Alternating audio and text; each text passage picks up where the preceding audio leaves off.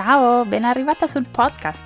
Io sono Camilla e ti presento questo progetto che racconta di donne e di maternità e lo fa in modo diverso da come siamo abituati ad affrontare questo argomento. Con queste testimonianze racconteremo in modo intimo e sincero come ogni madre ha affrontato a modo suo lo stravolgimento che comporta scoprire di avere una vita che cresce in lei. Lo faremo senza tabù e senza filtri, in modo che nessuna si senta sbagliata o in colpa solo perché la sua esperienza è diversa da quella delle amiche. Parleremo anche di parto e lo faremo in modo disinibito, perché non sempre le cose vanno come avevamo programmato, ma non per questo quel momento deve essere meno affascinante. A volte da una donna esce una forza che non si pensava di avere, che invece era lì, silente, in attesa che arrivasse il momento giusto per uscire allo scoperto ma allora perché nessuno ne parla? Qui facciamo informazione vera, quella non edulcorata, quella che avresti voluto avere prima che tutto succedesse a te. Perché dopo tutto abbiamo sempre qualcosa da imparare da chi ci è già passato. In questa puntata del podcast la mia ospite si chiama Giorgia.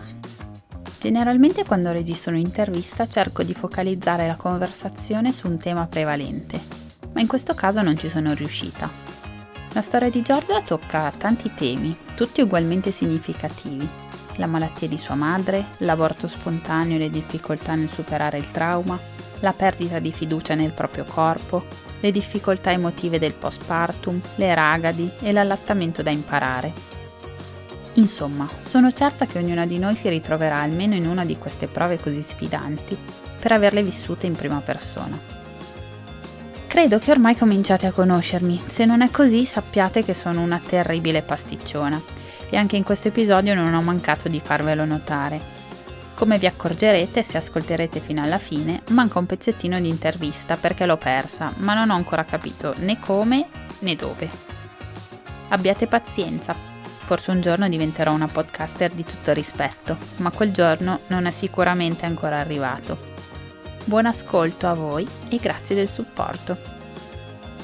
Buongiorno Giorgia, benvenuta nel podcast. Buongiorno Camilla, ciao, ciao a tutti, buongiorno.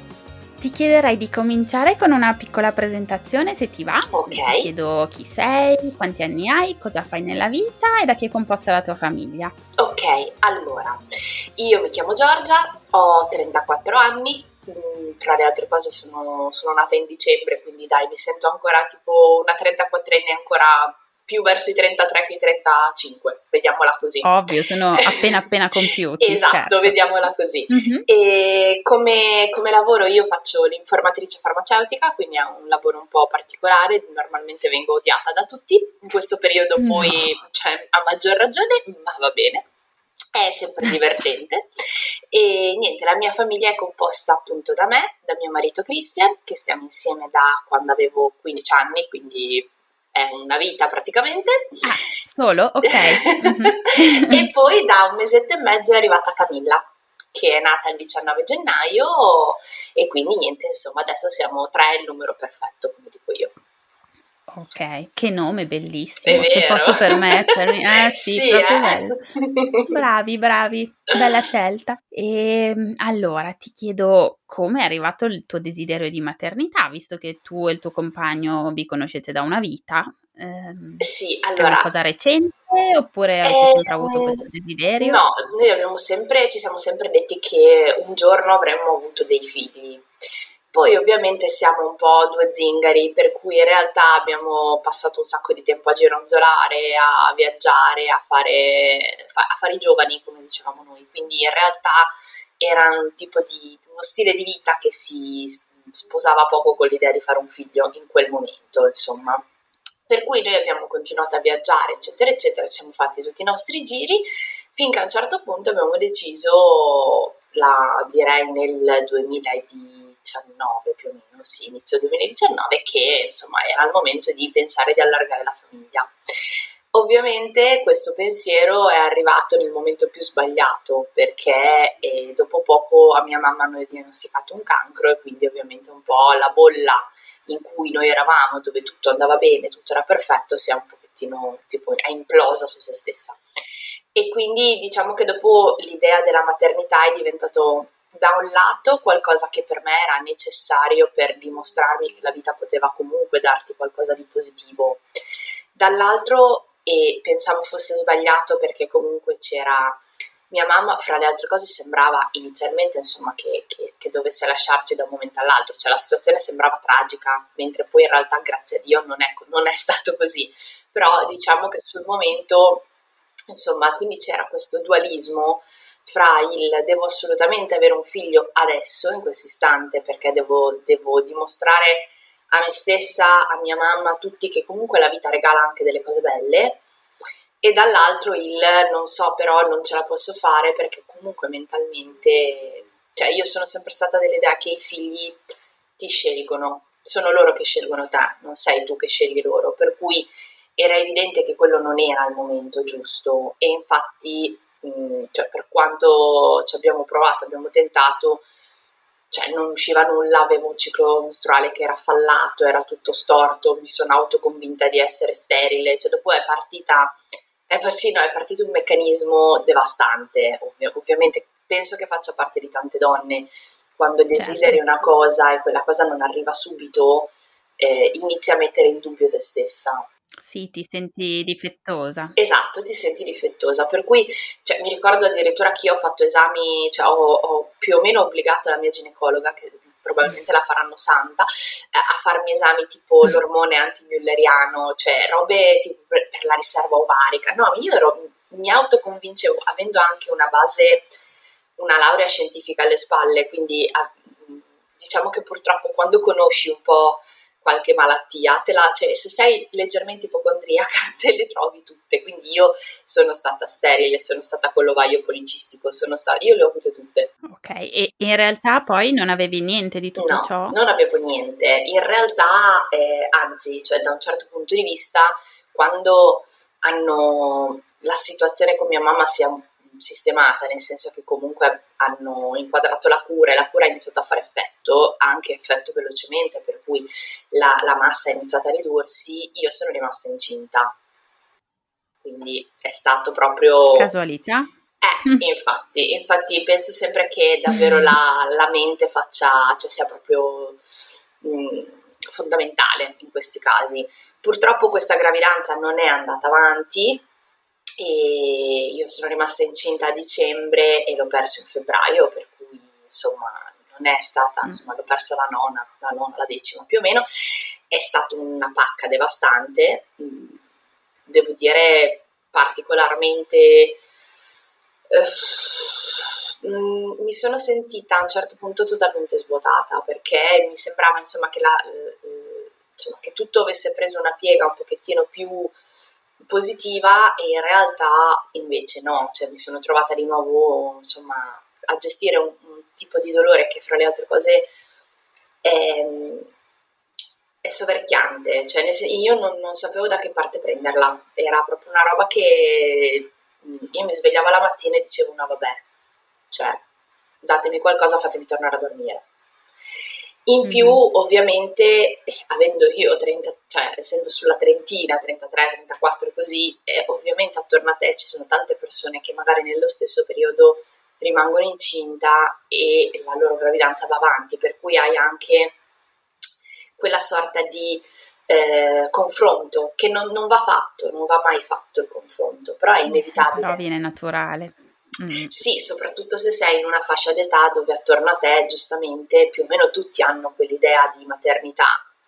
Chiaramente mh, mm, sta sempre nella sensibilità, penso, delle altre persone, cioè nel senso quando sai che conosci qualcuno che ha perso un figlio, è vero, era la prima gravidanza, è vero, in realtà quando succede scopri che su- cioè, è successo e succede a tantissime donne sì, te ne accorgi sempre a posteriori. Esatto. Prima poche persone lo sanno che è così diffuso. E poi soprattutto è un tabù, cioè sembra quasi capito mm, che esatto. non se ne possa parlare di aborto spontaneo, mentre invece davvero, cioè io ho, ho, nel momento in cui mi è successo ho scoperto che ero circondata da persone a cui era successo, magari in un modo diverso da me, ci sono mille modi purtroppo per cui questa cosa può succedere, però cioè, magari erano tutte persone che dopo avevano avuto tipo tre o quattro figli, quindi c'è proprio... Certo. Per cui diciamo che mi sono trovata a un certo punto, ed eravamo a febbraio 2020, scricchiolante. Chiaramente sappiamo tutti che poi a marzo è esplosa la pandemia e quindi cosa succede? Che siamo rimasti chiusi in casa.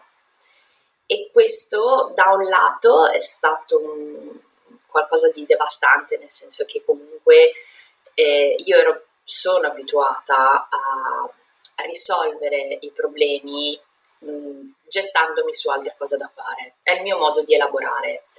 In questo mm-hmm. caso non l'ho potuto fare. Io non ho elaborato l'aborto per, cioè, gettandomi su altro perché ero chiusa in casa. Peraltro all'epoca vivevamo in una casa di 45 metri quadri, quindi cioè, nel senso non avevo neanche da dire eh, grandi spazi di movimento.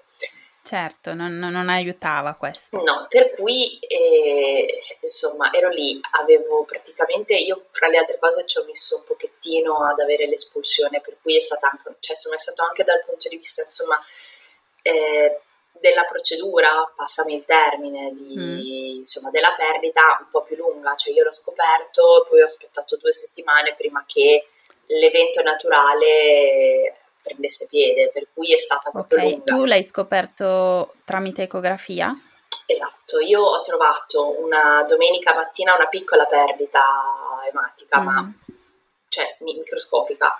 Probabilmente a volte il tuo corpo e la tua mente sa che c'è qualcosa che non va, per cui in realtà cosa ho fatto? Io ho chiamato la mia ginecologa, la quale secondo me aveva visto che comunque la mia era una gravidanza un po' particolare, perché ero continuamente ridatata, cioè nel senso che cresceva pochissimo mm. questo embrione, per cui c'era sempre il dubbio che io avessi ovulato più tardi. Ok, però non, non, ti aveva dato segnali di allarme, non ti aveva fatto preoccupare, si era tenuta per lei questo pensiero? Eh, dunque, la prima volta che mi aveva fatto l'ecografia non c'era niente, quindi mi aveva fatto fare le beta, poi le beta mm. erano bassine, però ci poteva stare con una eh, un'ovulazione tardiva, che io comunque ho, mm-hmm. perché io ovulo comunque tendenzialmente tardi, e dopo in realtà successivamente abbiamo visto la camera, era una camera piccolina, poi abbiamo visto un mm. piccolo embrione e lei sì, cioè non ha mai mostrato una grazia, cioè, insomma non mi, non mi, aveva neanche prescritto gli esami del sangue, cioè aveva detto adesso aspettiamo un attimo, tanto comunque sei alla settima, all'ottava settimana, quindi possiamo aspettare un attimino io so, cioè nel senso lei mi ha detto io insomma, so come, come, ti comporti, so che non mangi il prosciutto, cioè non ti, non ti devo stare a dire tutte le cose insomma basilari, per cui e a me questa cosa mi, mi aveva lasciato un po' così, perché la mia è una ginecologa iper scrupolosa, per cui... Okay. E in realtà dopo da questa piccola perdita io l'ho chiamata e lei la, il giorno dopo mi ha fatto un eco e non c'è più niente, cioè c'era solo la, la camera.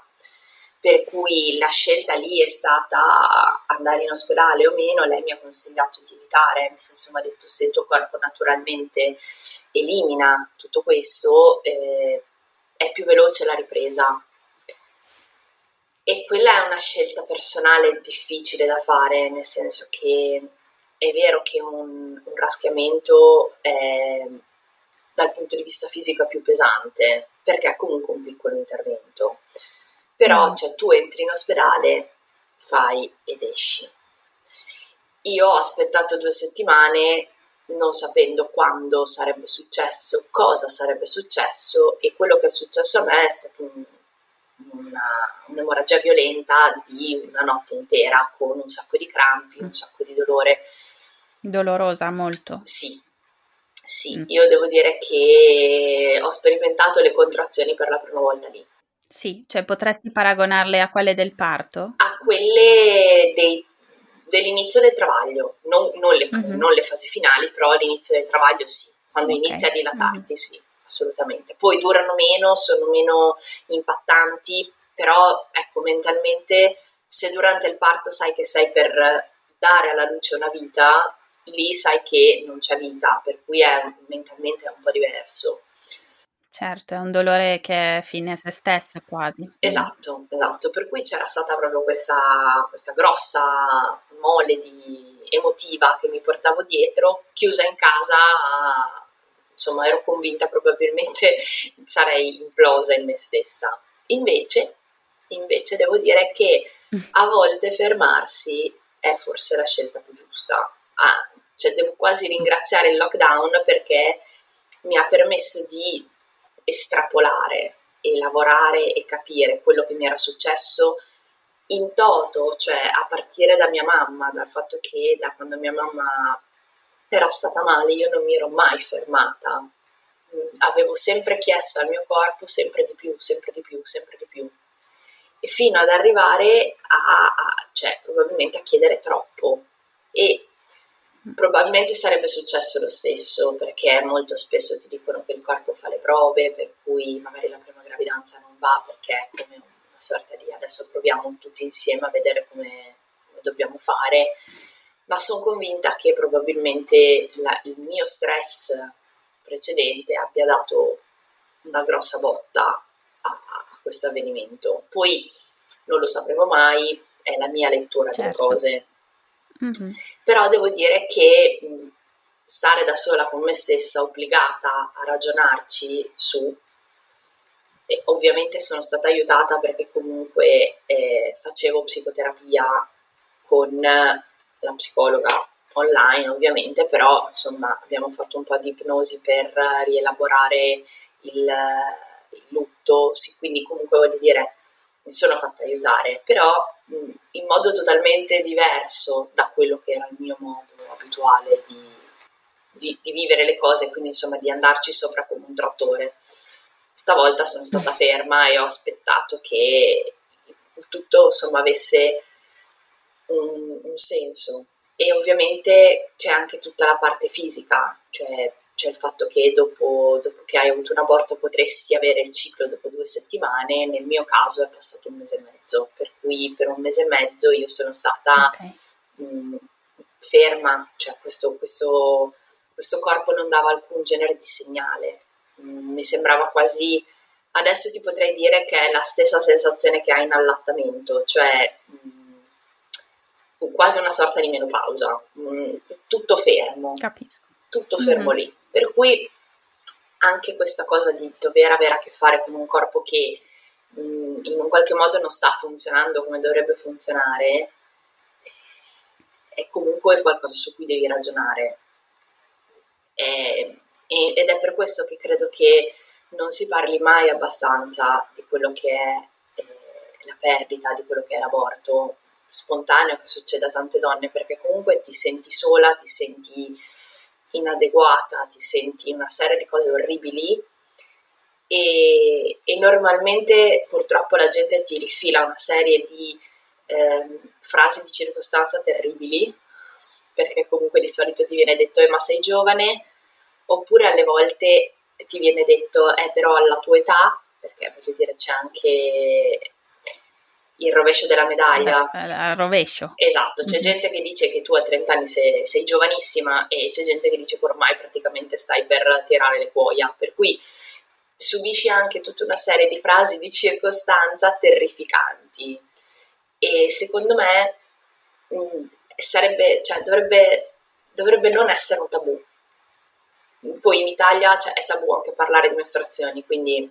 Infatti insomma, mm. voglio dire, cioè, sì. probabilmente non so quando, se mai sdoganeremo. Esatto, mm. però credo che per ogni donna eh, che lo subisce, ma anche chi non lo subisce, cioè comunque voglio dire fa parte di, eh, cioè, della natura e, ed è giusto insomma poterne parlare in maniera libera, poter dire mi è successo e mi è sembrato insomma che il mondo mi crollasse addosso è una prova, poi ci sono delle prove peggiori nella vita, per l'amor del cielo, però sono sempre delle pacche che prendi che certo. insomma in qualche modo dopo devi, devi, risistemare perché anche in una gravidanza successiva cioè tu hai comunque un'esperienza alle spalle. Certo.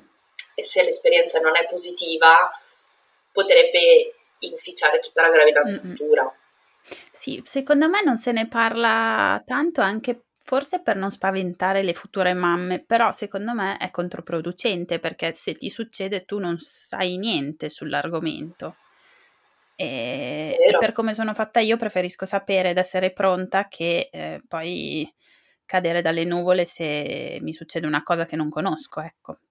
Sì, poi credo anche che sia una di quelle cose in cui c'è sempre quella sorta di imbarazzo, cioè mh, non sai come, come affrontarlo, come affrontare la persona davanti a te che l'ha subito. Cioè io mi sono resa conto che spesso quando lo raccontavo, dall'altra parte avevo, cioè, capibilissima come reazione, la reazione di, eh, eh, cioè, come se, capito, la persona davanti si frizzasse, cioè non mm-hmm. sapesse cosa fare. Per cui quello, ecco, effettivamente anche che cosa dire, cioè io prima ho detto che effettivamente spesso ti dicono delle stronzate, mm. ma alle volte mi rendo conto che sono, cioè, sono delle cavolate che vengono dette perché non sai cos'altro mm. dire. Sì, per rompere un silenzio imbarazzato. Mm-hmm. Esatto, esatto, per cui ecco, mh, mm, mi piacerebbe e infatti cioè, ho pensato, ho capito, di, di, fare questa chiacchierata con te per, per sdoganare quello che è, al di là insomma, della mia esperienza poi nell'arrivo di Camilla che invece è stata assolutamente favolosa, però anche la parte iniziale che è stata più dolorosa per me va assolutamente sdoganata, perché davvero nel momento in cui tu lo dici scopri che è pieno di persone che hanno eh, subito questo tipo di esperienza e c'è chi la elabora bene, c'è chi non la elabora proprio.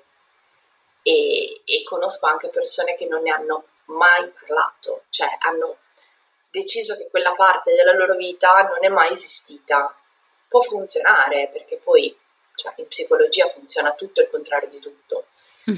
Però se la lasci lì, non la elabori mai, è una roba che rimane lì. Sempre, certo. E secondo, eh, e secondo me invece è giusto, è giusto far fluire, ecco. Mm-hmm. Per cui siamo, siamo arrivati insomma all'inizio del lockdown, eh, che la mia mente era in un lockdown devastante. Poi a un certo punto, fortunatamente, il mio corpo ha, diciamo che tipo, si è sciolto e quindi eh, mi è tornato il ciclo mestruale, un ciclo mestruale normale, per cui insomma da quel momento, mi ricordo che era il primo aprile, abbiamo svoltato in un qualche modo. Mm quindi insomma ci sentiamo, io perlomeno mi sento più tranquilla.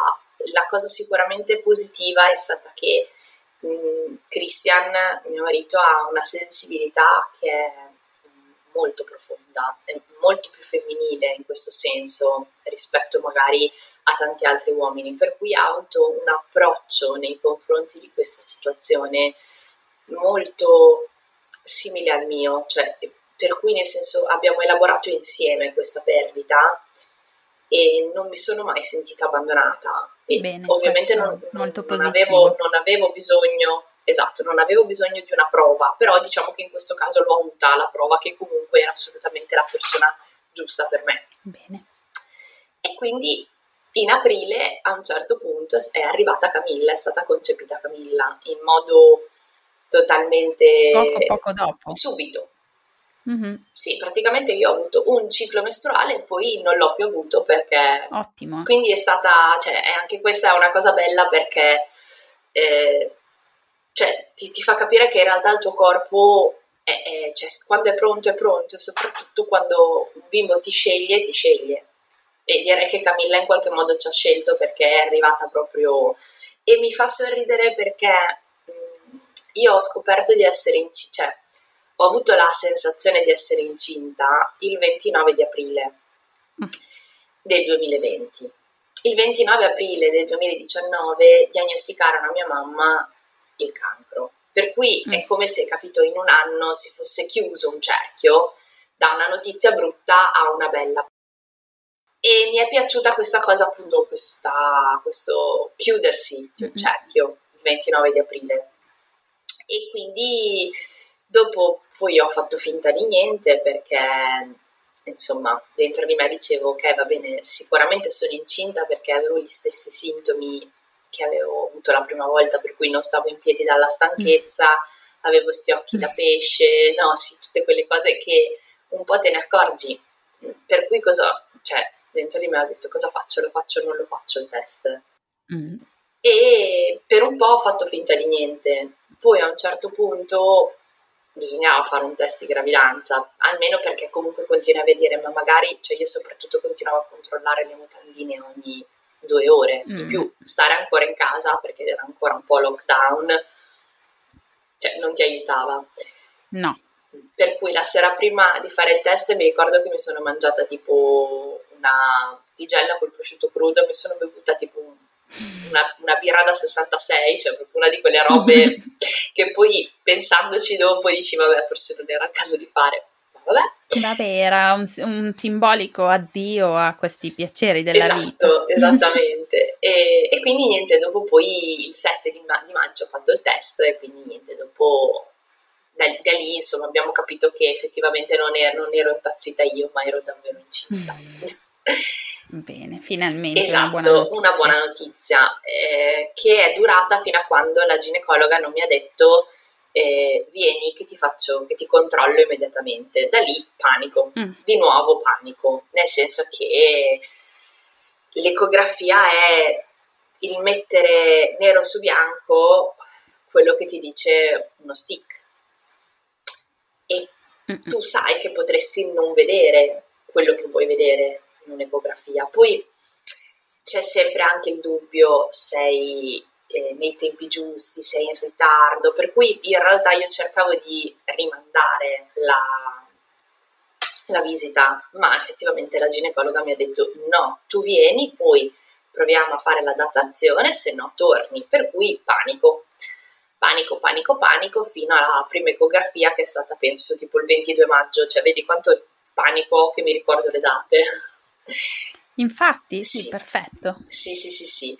E in realtà in questa ecografia fortunatamente c'era già la camera, c'era già l'embrione, era di sei settimane, per cui insomma tutto molto meglio rispetto alla volta precedente. Anche il viso della ginecologa aveva un aspetto molto più felice. Quindi insomma sembrava... Non lasciava dubbi. Esatto, esattamente. E devo dire la verità, mh, arrivare a quell'ecografia è stata una delle, ci sono state due settimane di inferno, cioè proprio continuamente quel pensiero di ma c'è o non c'è, che è una roba orribile. E, ed è una cosa che effettivamente, mh, cioè, non tutti hanno la paura, cioè, allora, se non hai mai provato un'esperienza come l'aborto, non, non metti in dubbio il fatto che ci sia o meno il tuo bambino. Cioè tu vedi uno stick positivo e tu automaticamente sei mamma. Mentalmente tu sei già mamma in un qualche certo. modo. Mm-hmm. Invece quando tu sai che non è poi così veritiero questo stick, cioè non è automatico, inizia, inizia a essere, cioè io se avessi potuto avere un ecografo portatile, cioè avrei passato i primi tre mesi molto più tranquilla. Per cui, attaccata. Esatto, esatto. Mm-hmm. Per cui dopo poi da lì io in realtà, non so, avrò fatto, nel primo trimestre avrò fatto tipo 6-7 ecografie. Sono tantissime se ci pensi. Sono veramente sì. un... Cioè, c'è gente che ne fa tre. Sempre dalla tua ginecologa che...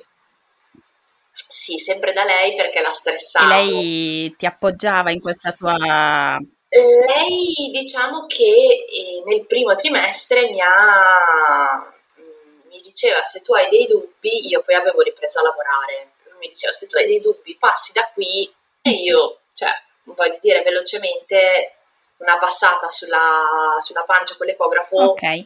per cui sì, lei è stata mh, mm, probabilmente molto empatica, in questo, cioè era evidente che la mia era una paura legata a un'esperienza precedente recente, perché comunque alla fine cioè, parliamo di tre mesi prima, due mesi prima, cioè proprio poco certo. poco. Mm-hmm. E quindi cosa succede? Che, che, io facevo una vagonata di ecografie e la bambina più vista della storia praticamente, cioè, questa mm-hmm. sì, no? E devo dire che stavo tranquilla per due o tre giorni e poi tornavo ad avere l'ansia. E, e poi il seno magari un giorno era meno, meno gonfio e quindi oh mio dio il seno è meno gonfio ecco. E poi dopo non lo so c'era che non avevo più sonno e qui cioè non, non ero più stanca e quindi ecco vedi che sto perdendo io facevo il check dei sintomi tutti i giorni. E dire che io ho avuto delle nausee devastanti per esempio. Cioè io non so ho vomitato fra le altre cose io ho vomitato fino alla fine della gravidanza per cui cioè, che meraviglia. Esatto, sì, verso, verso la fine magari era una volta ogni due settimane, però diciamo che ecco, ho, Camilla era particolarmente schizzinosa con la mia alimentazione, ecco, mettiamola in questo modo. Mm. Per cui io facevo tutte le mattine il check dei sintomi e se ne mancava uno all'appello, che può succedere, eh, cioè, diciamocelo, può succedere, non, sì. non, è che tutti i giorni hai la nausea allo stesso orario. Io andavo per nel fortuna. panico. Mm-hmm. Io ero penso l'unica che desiderava la nausea perenne, peraltro. Per cui, insomma, tragedia.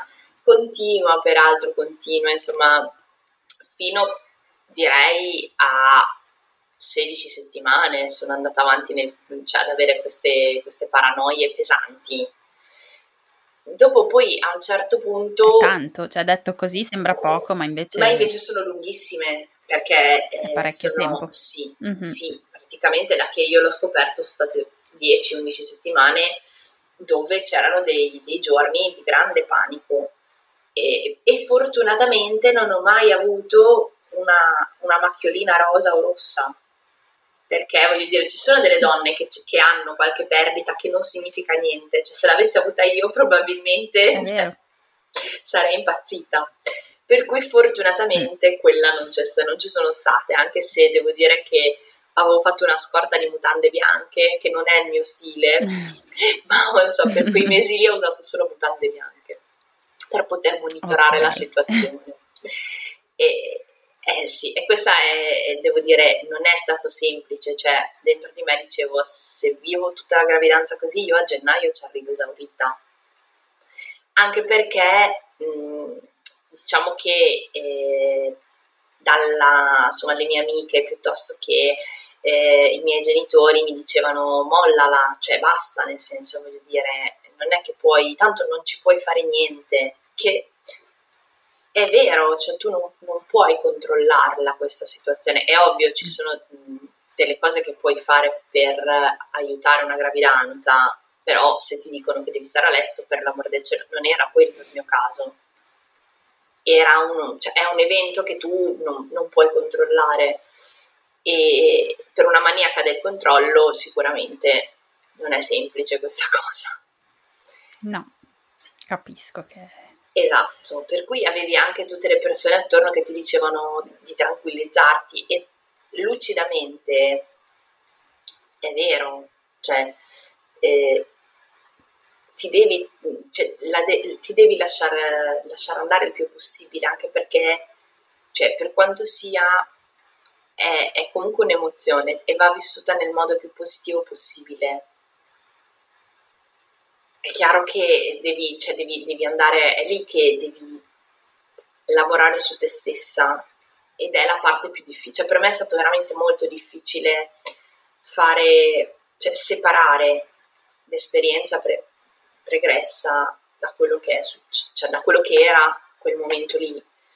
Era anche perché, ripeto, se anche fai i, i, i paragoni con i sintomi, con, cioè non c'entra niente perché ci sono tante donne che non hanno nessun sintomo per tutta la gravidanza e la gravidanza va bene. Per cui infatti, lì sì, infatti. devo dirti che fino ai primi di agosto per me è stata dura, molto dura sembravo esaurita. Eh, Poi, però tu lucidamente sapevi, ma non potevi controllare questa cosa no, qua. Erano dei momenti, cioè avevi dei momenti che ti... Poi è chiaro, fortunatamente stavamo anche comprando casa, per cui avevi anche un po' eh, mm. l'impegno, capito, della, della casa nuova, certo. eccetera, che comunque un pochettino stemperava queste ansie. Mi ricordo mm. che eh, un sabato abbiamo fatto una mega passeggiata a fine luglio con dei nostri amici e abbiamo fatto un percorso che non, non avevamo mai fatto ed era un percorso in salita, era allucinante, cioè non era una roba da, da dilettanti, insomma. E io mm, dentro... Men che meno da donna incinta. Esatto, e io il giorno, il giorno prima avevo fatto l'ecografia eh, e poi avevo avuto anche il risultato del DNA fetale, per cui insomma avevo un po' tirato un sospiro di sollievo perché andava tutto bene.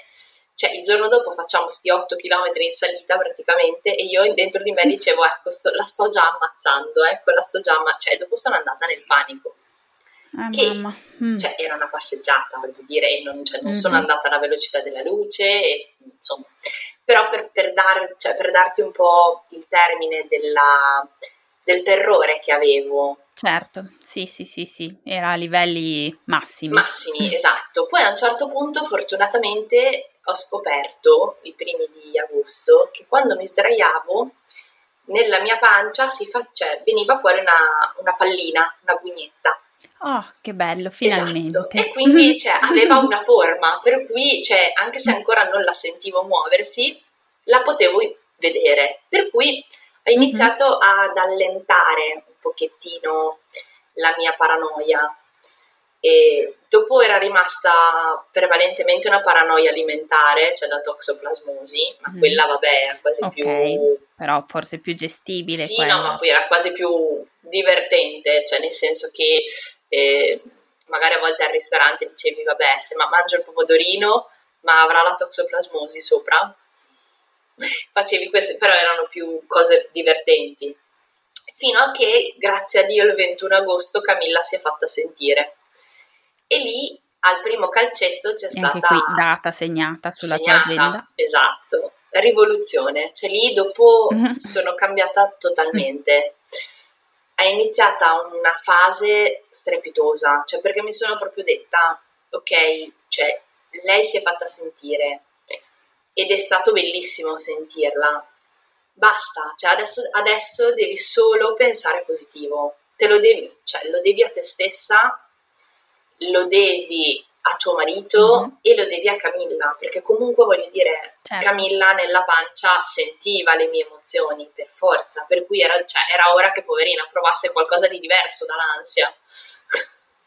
Mi sembrava corretto. Sì, sì, sì, sì certo. E dal 22 agosto, esatto, dal 22 agosto eh, mi, cioè, mi, sono sentita proprio una persona nuova, per cui dopo è iniziata proprio un interesse nel capire che cosa succedeva all'interno della mia pancia, quindi leggere settimana per settimana che cosa, che cosa succede, quali sono gli organi che si sviluppano, cioè dopo poi è stato un, un conoscere e un vivere la propria gravidanza come se fosse davvero un viaggio indimenticabile unico. Mm-hmm e quello è stato veramente bello. Mm, Finalmente. Un modo per eh, conoscersi. Sì, ci abbiamo messo un pochettino, però ce Vabbè, l'abbiamo fatta. Ognuno ha i suoi tempi. Però... E anche questo secondo me è importante. Sì. Esatto, è importante sapere, cioè soprattutto darsi un termine, cioè a un certo punto nella, nei nove mesi fortunatamente a un certo punto la pancia diventa visibile o comunque eh, il bimbo si inizia a muovere e quindi hai una sorta di tranquillità che non ti richiede il dover fare delle ecografie o il voler comprare l'angel care sì. per sentire il battito, mm-hmm. che fortunatamente io quello non l'ho fatto, mm. però ogni ah, tanto mi meraviglio perché internet se lo trovavo. Mm-hmm. no, è che sarebbe arrivato troppo tardi in ah, realtà, okay, cioè okay. Non, non su Amazon più. non me lo dava disponibile, se no l'avrei comprato. Esatto. Ottimo. E, e quindi alla fine, cioè nel senso, vale secondo me tanto la pena sapere che a un certo punto devi essere felice. Mm. Se, se, hai cercato la gravidanza, per quanto eh, adesso ci sono persone addirittura che hanno storie ancora più pesanti della mia, però a un certo punto secondo me è giusto concedersi la felicità che hai cercato perché cambia il modo di vivere la tua gravidanza, è, è, fondamentale secondo me. Poi è chiaro che dipende dai caratteri, dipende da tantissime cose, però a un certo punto lo devi soprattutto alla, alla, vita che stai creando dentro di te, glielo devi, dato che dipende totalmente da te, è giusto che eh, tu insomma le dia anche del, della felicità, del, degli ormoni positivi, insomma, de, de, delle infusioni di endorfine. Mm-hmm. Per cui dopo va bene, ok, noi ogni tanto vomitavamo, noi ogni, abbiamo avuto il bruciore di stomaco fino a praticamente quando non è uscita dalla pancia, per cui insomma mh, mm, diciamo che ho avuto qualche piccolo inghippo sì. da gravidanza, però erano tutte cose super divertenti, cioè avevo mm. scoperto che comunque se mangiavo i fritti stavo male, quindi quando decidevo di mangiare i fritti sapevo che insomma sarei stata male. Mm-hmm. Era un accordo fra me e Camilla. Okay. Per cui dopo il resto della gravidanza top, cioè lo rifarei subito. Dal 22 agosto in avanti rifarei tutto proprio mm, serenamente. Bene. E eh, sì, sì, decisamente. Per cui dai, anche questa, questa parte è stata molto più positiva. E finalmente poi a gennaio siamo arrivati alla data, alla data del parto, che a me avevano dato il 15 di gennaio. Mm-hmm. E, e avevo due amiche che erano una datata 25 dicembre e una datata 10 gennaio, okay. tutte femmine, per cui eravamo tutte insomma lì, lì, tutte insieme, adesso partoriamo, partoriamo e infatti alla fine poi sono arrivate Cecilia il 3 di gennaio e Marta il 16 di gennaio, per cui okay. Camilla è arrivata il 19, tutte, tutte, tutte in gennaio, tutte piccole capricorno. E quindi Esatto, anche questa è stata, è vero che è, stata una cosa carina il poter vivere la parte finale della, della gravidanza insieme, cioè insomma avere una sorta di, poi ci si poteva ancora un po' vedere a gennaio, quindi insomma abbiamo avuto anche l'opportunità insomma di, di vederci un attimino. E è chiaro, eh, io la, l'unica sfortuna, passami il termine, che ho avuto, e questa è una cosa che mi sento di dire, io avevo, Camilla era piccolina, cioè piccolina, era 2,9 kg alla nascita. Mm-hmm. Però secondo le ostetriche la mia pancia era piccola e quindi panico, panico, panico quando sono andata a fare le prime visite in ospedale per la data termine, insomma, e mi hanno messo in gravidanza a rischio perché la bambina era piccola. Ah. Ora, mia figlia è un'idrovora, mangia come non so che cosa, sta benissimo e quindi anche se vi dicono che la pancia è piccola, va bene, cioè, anche questa è una di quelle robe che ti mettono una gran ansia con la grandezza dei bambini. Mm. E alla fine, cioè, l'importante è ovvio che non, cioè, non deve essere un chilo a termine, però se hai due chili e mezzo, cioè, poi fa tempo a crescere fuori. Mm-hmm. Questo mi sento di dirlo perché io l'ho vissuta malissimo. Cioè, questa cosa della bambina piccola e che quindi ti passa quasi lì l'informazione che tu non sei in grado di nutrirla. Mm. Perché tutto il resto andava bene, era solo piccola? Sì, era solo piccola, okay. la mia pancia era piccola e, e, poi dopo mi hanno fatto l'ecografia e il peso stimato era 2,9 kg, che boh, cioè, a me non sembrava neanche un Infatti. peso mm. Così però panico insomma per cui abbiamo avuto le ultime due settimane in cui ogni volta che andavo a fare la visita sai la visita settimanale in ospedale che si fa da quando sei alla 38, mi mm-hmm. sembra, 38esima settimana, fai una visita ogni settimana, ogni volta era una, una, una paturnia di questa bambina piccola e quindi io andavo a cercare le tabelle dei percentili, dopo lì avevano alimentato un po' le, le mie paranoie.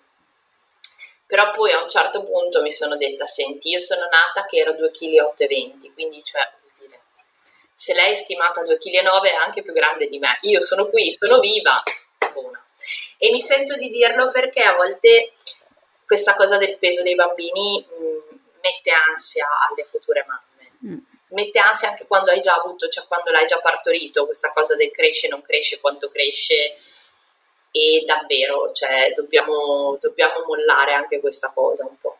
Eh sì, poi tante volte dicono di guardare appunto il peso della mamma, del papà quando sono nati, cioè tante volte è un po' genetica anche questa cosa esatto. di essere esatto. piccoli relativamente ovviamente. No, infatti, e poi davvero, cioè Camilla, ok, è nata di 2,9 kg, cioè dopo un mese era 4,5 kg. Quindi sì, ha recuperato alla grande. Bambolina, non è che poi è rimasta piccola, esatto, cioè, per cui davvero mi sento di dire soprattutto perché mi ricordo che a fare le visite c'erano tre o quattro ragazze, tutte tre o quattro come me, queste pance a detta delle ostetriche piccole e quindi tutte nella paranoia. Sì, beh, io questa cosa non l'avevo mai fatta, della misurazione della pancia col metro da sarta. Mm-hmm.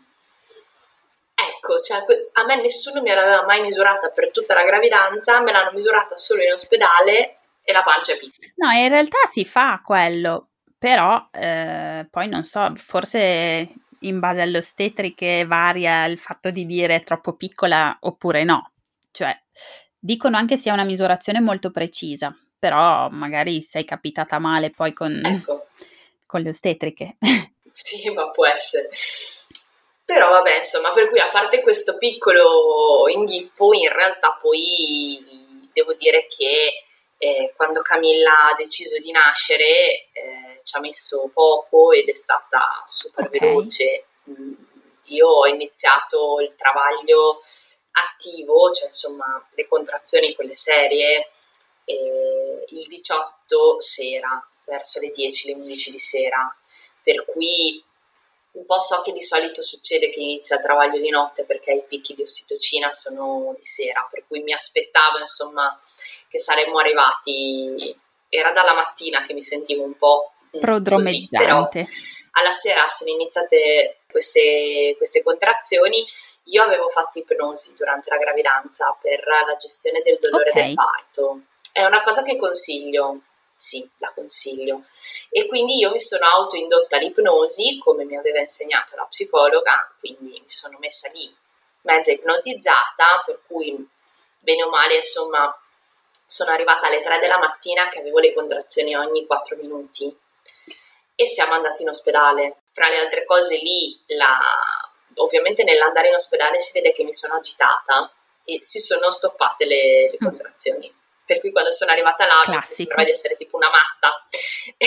e mm-hmm. niente, la ginecologa mi ha detto guarda, dopo mi avevano visitato, mi ha detto guarda, tu sei tutta appianata, ok, però la dilatazione non è ancora partita. Se ti ricovero, tanto tu partorisci entro domani, però ti ricovero e adesso questa cosa del Covid devi stare in reparto da sola. Lei mi ha detto, se tu vai a casa ti fai una doccia, ti rilassi, poi quando le contrazioni ripartono, torni qui, secondo me facciamo una cosa fatta meglio, ecco. E quindi siamo tornati a casa.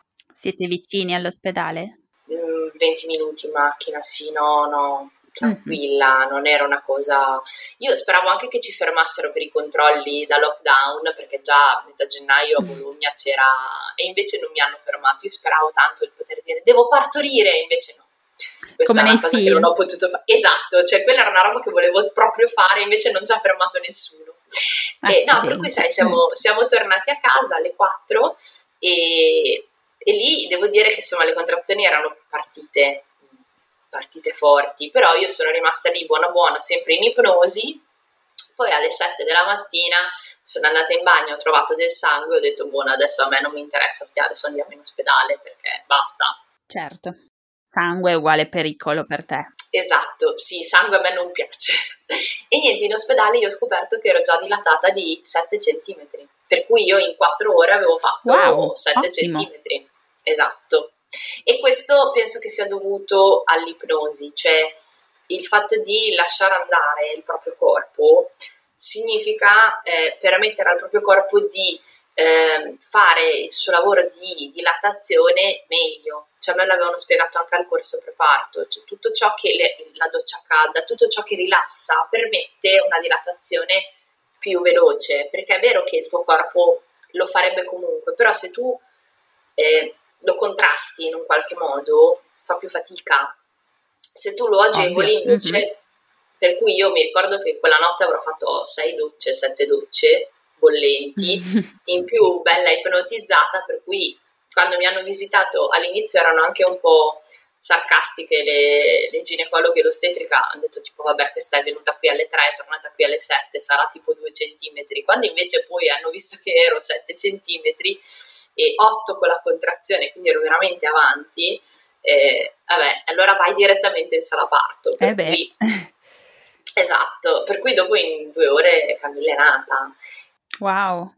Sì mi è piaciuto tanto il fatto di poter scegliere quello che volevo fare. Adesso io ero, avevo il monitoraggio perché ero comunque gravidanza a rischio per questa fantomatica piccolezza di Camilla, però mm-hmm. mh, cioè io ho potuto, io alla fine ho partorito Camilla in piedi e questa è un'altra cosa secondo me hai potuto scegliere le posizioni sia di travaglio esatto. poi che di fase espulsiva. Mm-hmm. Esatto, è fondamentale Bello. secondo me. Cioè, io non volevo assolutamente partorire a pancia, cioè nella classica posizione, insomma, pancia in su. Era una roba che non volevo proprio. Ginecologica, sì, certo. Esatto. Mm-hmm. E la mia ostetrica, fra le altre cose, mh, a me è piaciuta molto perché ha lasciato tanta intimità a me, a Christian. e perché comunque alla fine mh, lei entrava ogni tanto, ma io poi, insomma, ripeto, fra una contrazione e l'altra mi addormentavo, sempre per induzione dell'ipnosi, per cui in realtà non c'era bisogno, mm-hmm. capito, che lei stesse lì e lei non stava lì, per cui eh, eravamo in intimità, io e Christian poi avevamo messo sulla musica, per cui in realtà c'erano un po' di ostetriche e, la, e di ginecologhe che entravano, ma più che altro per sentire la musica. Mi ricordo che c'era questa cosa della compilation che avevo fatto su Spotify che piaceva molto. Uh-huh. E, sì, infatti, cioè, Camilla è nata con Madonna. Non mi ricordo la canzone, wow, però okay, c'era Madonna. Uh, non era musica Sì, sì, avevo le Spice, no, No, no, io avevo proprio roba, sì, c'erano i Subsonica, c'erano gli SDC, c'era di tutto, era una compilation proprio un mix... Energica. Energica, esatto, e purtroppo non mi ricordo la canzone, davvero mi di- forse è una delle poche cose che mi dispiace del mio parto perché sarebbe bello poter dire quale canzone era. Mi ricordo che l'ostetrica ha detto è nata in- con Madonna, però io e con la testa ero da un'altra parte ovviamente, quindi eh, non me la ricordo. Mm. Però sì, consiglio davvero a tutti se possibile di mettere la musica in sala parto, perché ti, anche quella è una cosa che quando non sei ancora nella fase espulsiva, cioè quando hai ancora le contrazioni sei nel travaglio pieno, ma sei ancora cosciente di te stesso, e avere qualcosa che comunque ti rappresenta, qualcosa che ti calma, aiuta anche quello. Io mi ricordo che l'avevo scelto perché una mia amica aveva partorito con la musica l'anno prima e mi era piaciuta un sacco questa cosa, mm. per cui la consiglio, ecco. Bene, sì, bello. Con poco sforzo ci si... Sì, anche perché alla fine, mm, cioè nel senso, eh, a meno che uno non partorisca in casa, che quindi è in casa propria, cioè in ospedale comunque è sempre un luogo che non, non è tuo, quindi renderlo eh, un pochettino più mh, intimo può essere di aiuto perché alla fine insomma sei lì eh, mezza nuda che, che c'hai male per cui quello lo consiglio noi abbiamo usato la musica è stata molto di aiuto e la fase espulsiva com'è stata? Mm, veloce? è stata veloce è stata veloce perché noi Camilla è nata in una ventina di spinte quindi mezz'ora, una roba bass- mm-hmm. molto veloce, Ottimo. devo dire la verità. Mm-hmm.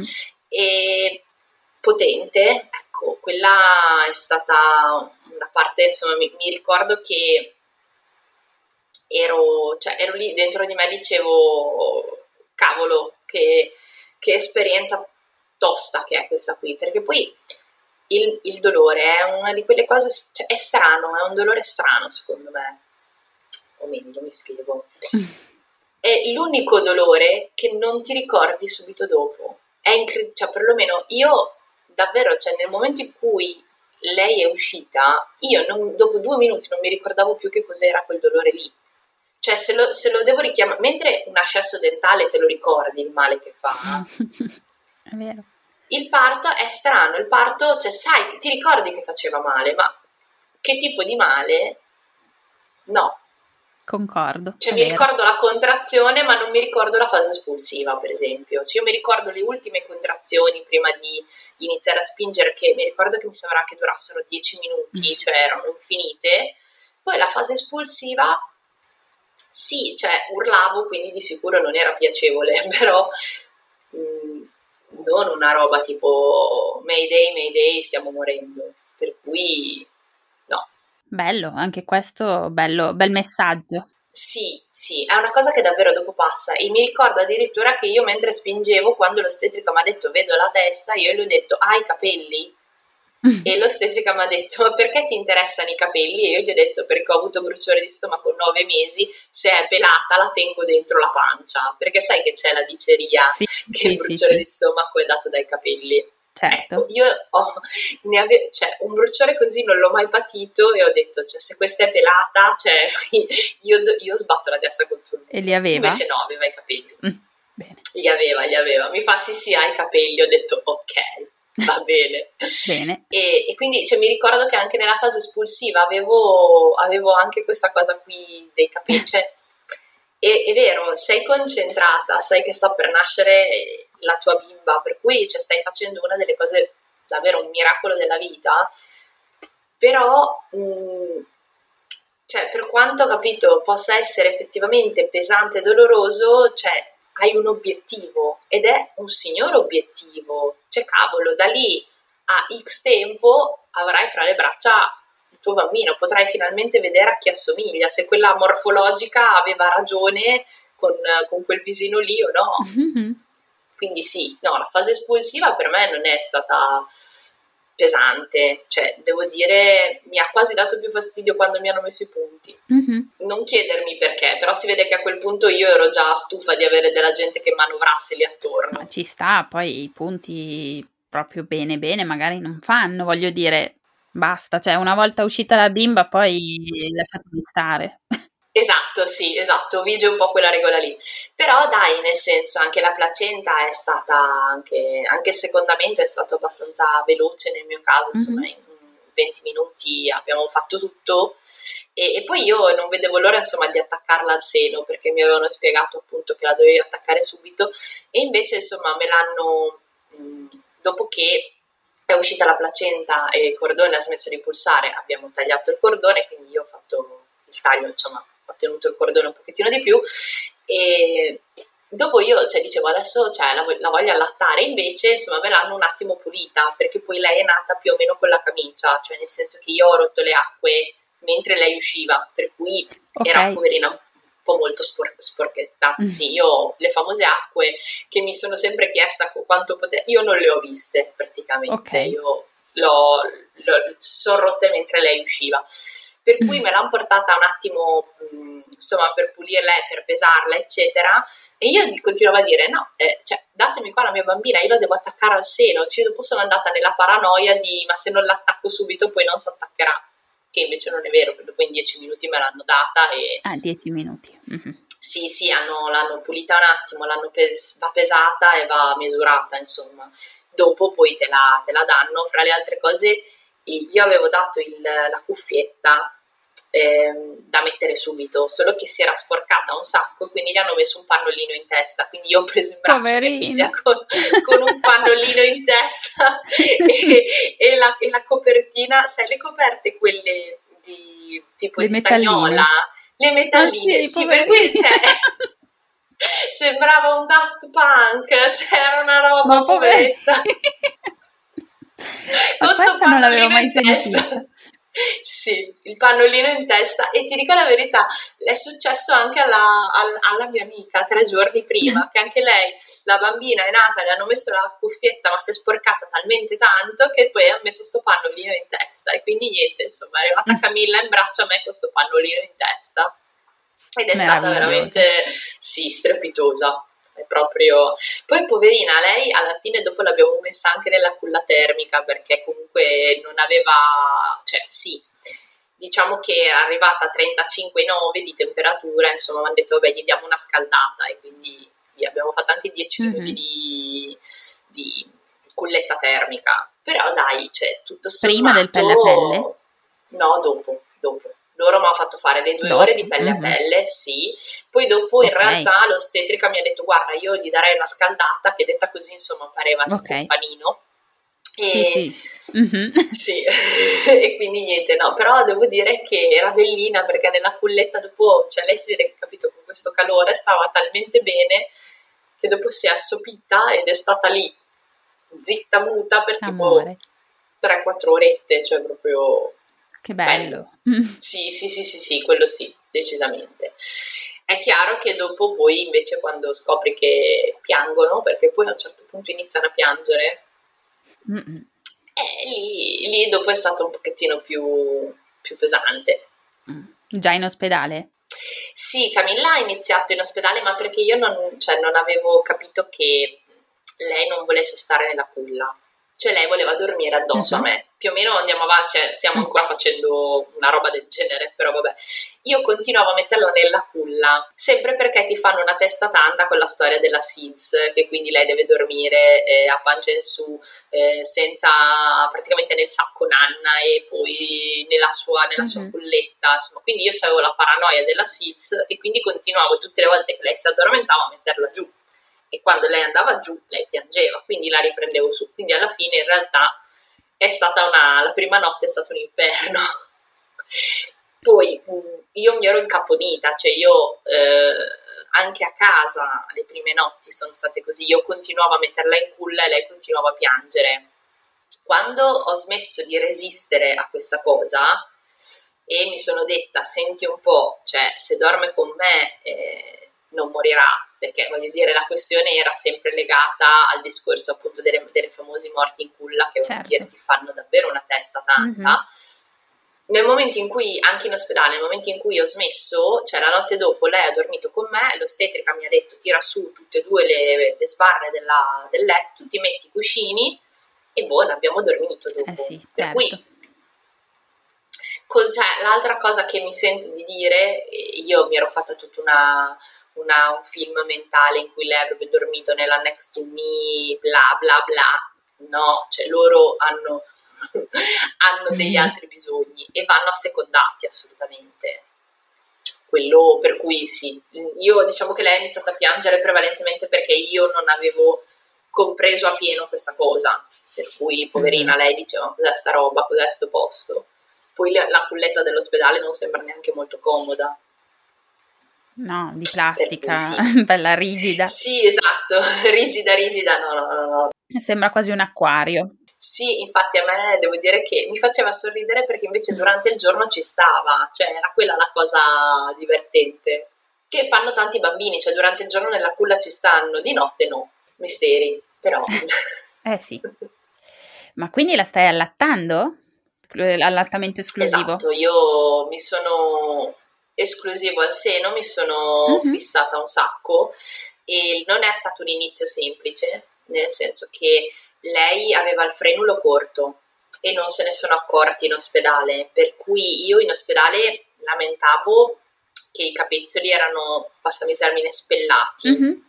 cioè eh, erano un po' arrossati, però l'attacco secondo l'ostetrica andava bene, per cui mh, mm, mi sono detta probabilmente sono più sensibili, ci vorrà un po' di tempo. In realtà ho fatto venire l'ostetrica a domicilio, che era l'ostetrica con cui avevo fatto il corso preparto, e lei mi ha visto subito che la bimba aveva il frenulo corto, quindi con la lingua faceva fatica a schiacciare il capezzolo per, per, insomma, per far partire la produzione di latte. Per cui mm-hmm. io ho avuto la montata subito perché io sono tornata a casa il giovedì e il sabato mi sono svegliata nel lago di latte, quindi da quel punto di vista io non ho avuto dei problemi. Però poverina, ho un getto forte, lei è piccola, questo frenulo corto praticamente soffocava e mi pinzava il capezzolo facendomi uscire le ragadi. Quindi cosa abbiamo fatto? Siamo andati in ospedale a far fare la, il taglio del frenulo non l'hanno tagliato tutto, però insomma... Dopo quanti giorni? Ma la settimana dopo. Ok, poco. Mm-hmm. E fra le altre cose, prima lo fai, meglio è il taglio del frenulo, nel senso che comunque loro Infatti, lo fanno, sì, sì, loro lo fanno, mm-hmm.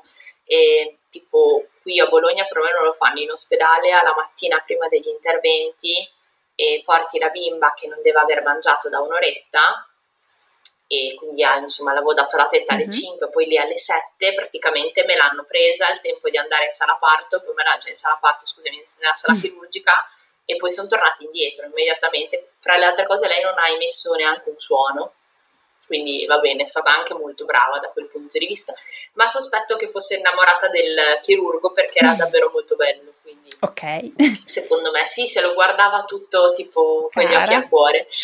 Mm. E, Esatto, dopo ho fatto il frenulo, eh, io avevo una, una ragade nel, nel, seno sinistro che mi ha lasciato la cicatrice, cioè mi ha proprio tolto un pezzo di pelle, mm. per cui insomma...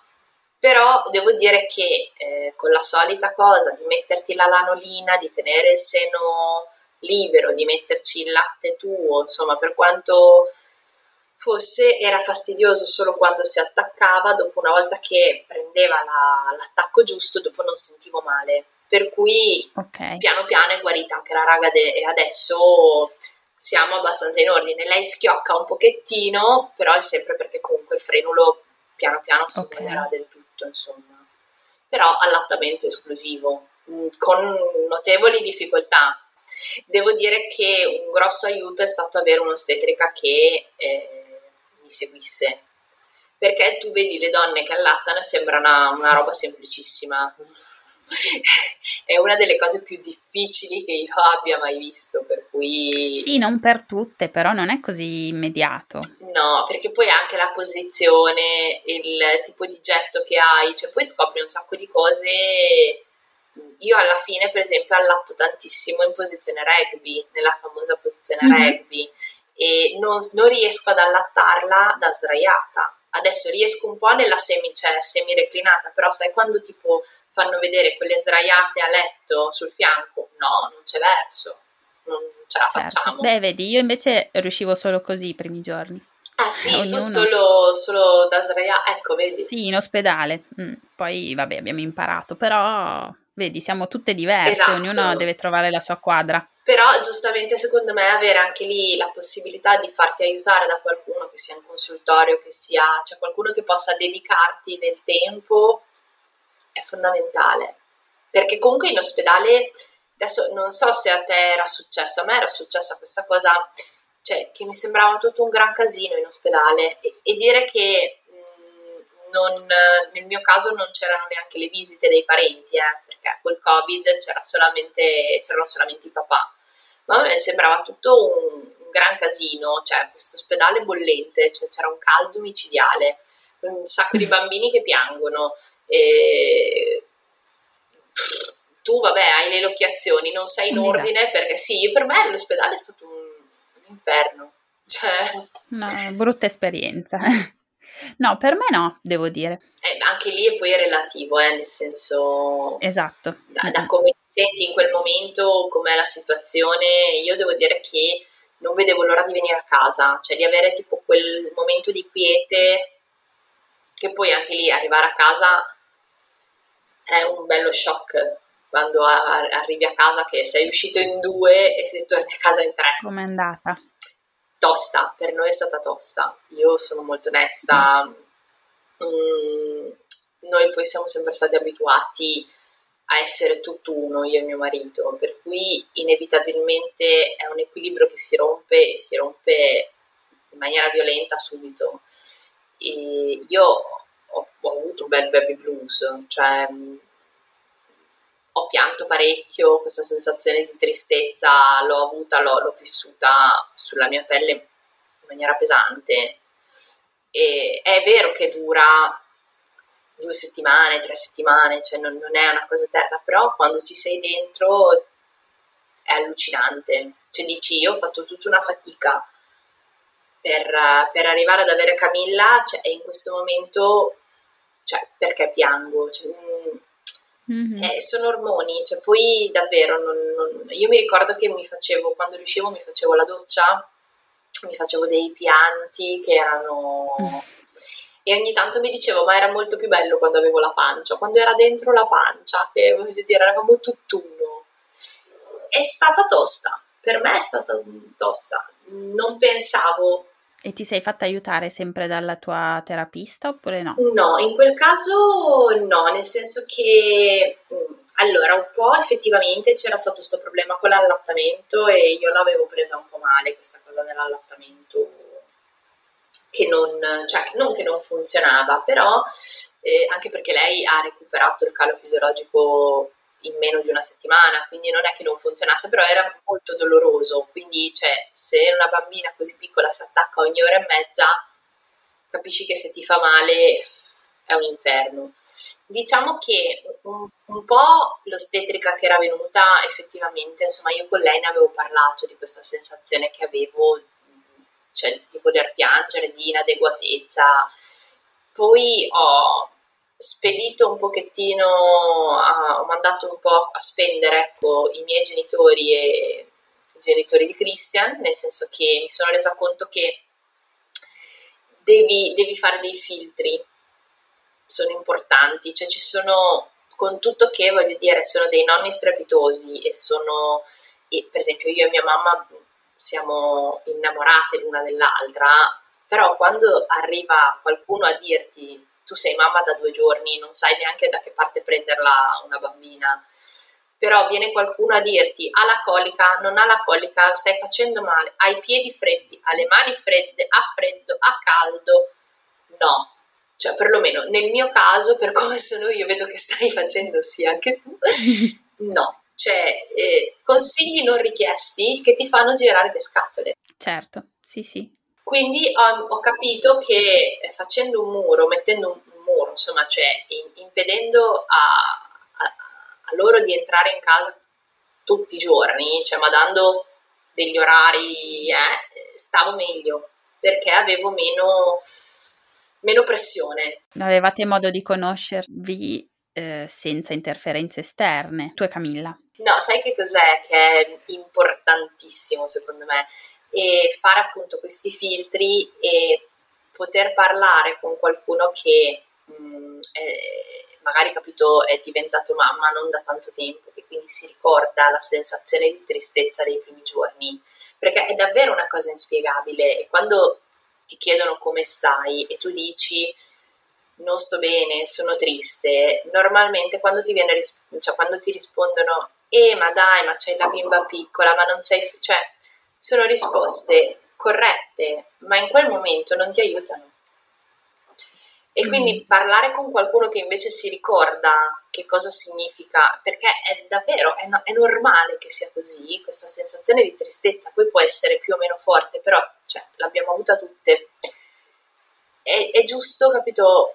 Mm, io mi ricordo insomma che ne ho parlato, a un certo punto ho scelto di parlarne con, con qualche mia amica e, e quindi di, alla domanda come stai, di rispondere la verità, non con i miei genitori, ma con le mie amiche, in questo modo anche questo mi ha aiutato, perché i miei genitori, cioè mia mamma voglio dire mi ha avuto 34 anni fa, per cui non si ricorda davvero che cos'era quella sensazione iniziale di non, ma anche la sensazione di non avere un minuto libero. Cioè, io i primi giorni mi ricordo che mi lavavo i denti alle due del pomeriggio, mm. ma ma perché devi prendere i ritmi giustamente, certo, cioè tu ti svegli mm. che l'allatti, poi c'è il pannolino, poi la devi riallattare, cioè alla fine ti incarti un po', ma poi prendi il ritmo. Mm-hmm. Parlare con, con, le mie amiche invece in quel caso mi ha aiutato, quindi consiglio vivamente il fatto di, di non dico di dire delle bugie, ma cioè di scegliere accuratamente le persone con cui dire veramente come stai. Mm-hmm. Perché a volte la risposta de- che, che ottieni ti, ti ferisce ancora di più. Sì, perché appunto magari è un ricordo lontano e non si fa con cattiveria, però non, non si capisce appieno. No, assolutamente, non è cattiveria. No, perché a volte tu dici sono stanca perché, non so, Camilla non dorme e la risposta è ma Camilla è piccola. Sì, è vero che Camilla è piccola, certo, però io sono stanca. Eh, cioè, sì, questo senso, non cambia. Mm. mm. Esatto, cioè, diciamo che è una risposta che a me personalmente in quel momento non mi ha aiutato. Però, ti ripeto, cioè a un certo punto mi ricordo che una mattina mi sono svegliata e la sensazione di tristezza non ce l'avevo più. Da un giorno all'altro? Sì. Bene. Per cui dopo poi, non lo so, era come se tipo dopo fosse tutta un'altra cosa. Poi è chiaro, ci eravamo già conosciute un pochettino di più, avevamo già il nostro ritmo, io e Camilla, l'allattamento andava meglio, io avevo fatto pace con col fatto che cioè, se, non, se non guariva la ragade probabilmente c'era da dargli la giunta e quindi ok va bene diamo la giunta non, non significa che io non funzioni come mamma perché c'è anche questa cosa che se non allatti in maniera esclusiva puoi non essere perfetta come mamma, cioè a volte passano anche queste informazioni e sono sbagliate. Mm-hmm. E per cui dopo davvero, cioè, a parte insomma, c'è stato bisogno di carburare un pochettino. Però adesso dai, non dormo ancora molto, però va, va, tutto meglio. Infatti, a distanza di un mese e mezzo soltanto ti sento entusiasta, ti sento ottimista, ti sento bene. Sì, sì, ci vuole, cioè devi, esatto, devi, devi, devi capire che ci sono dei tempi da rispettare. Ciao, questa è la me del montaggio che vi parla. Vorrei scusarmi con voi per questa interruzione così brusca della nostra conversazione, ma purtroppo io e la tecnologia abbiamo un rapporto molto conflittuale e ogni tanto succedono delle cose che non mi so spiegare. Eh, spero che comunque l'episodio vi sia piaciuto, mm, sappiate che non vi siete persi granché ci stavamo salutando, quindi eravamo arrivati alla fine. Io voglio ringraziare voi se siete comunque arrivati fino a qui. Ringrazio tanto Giorgia e la sua Camilla che si sono rese disponibili per raccontarci la loro storia e spero che comunque l'episodio vi sia piaciuto e ci sentiamo lunedì prossimo. Ciao ciao!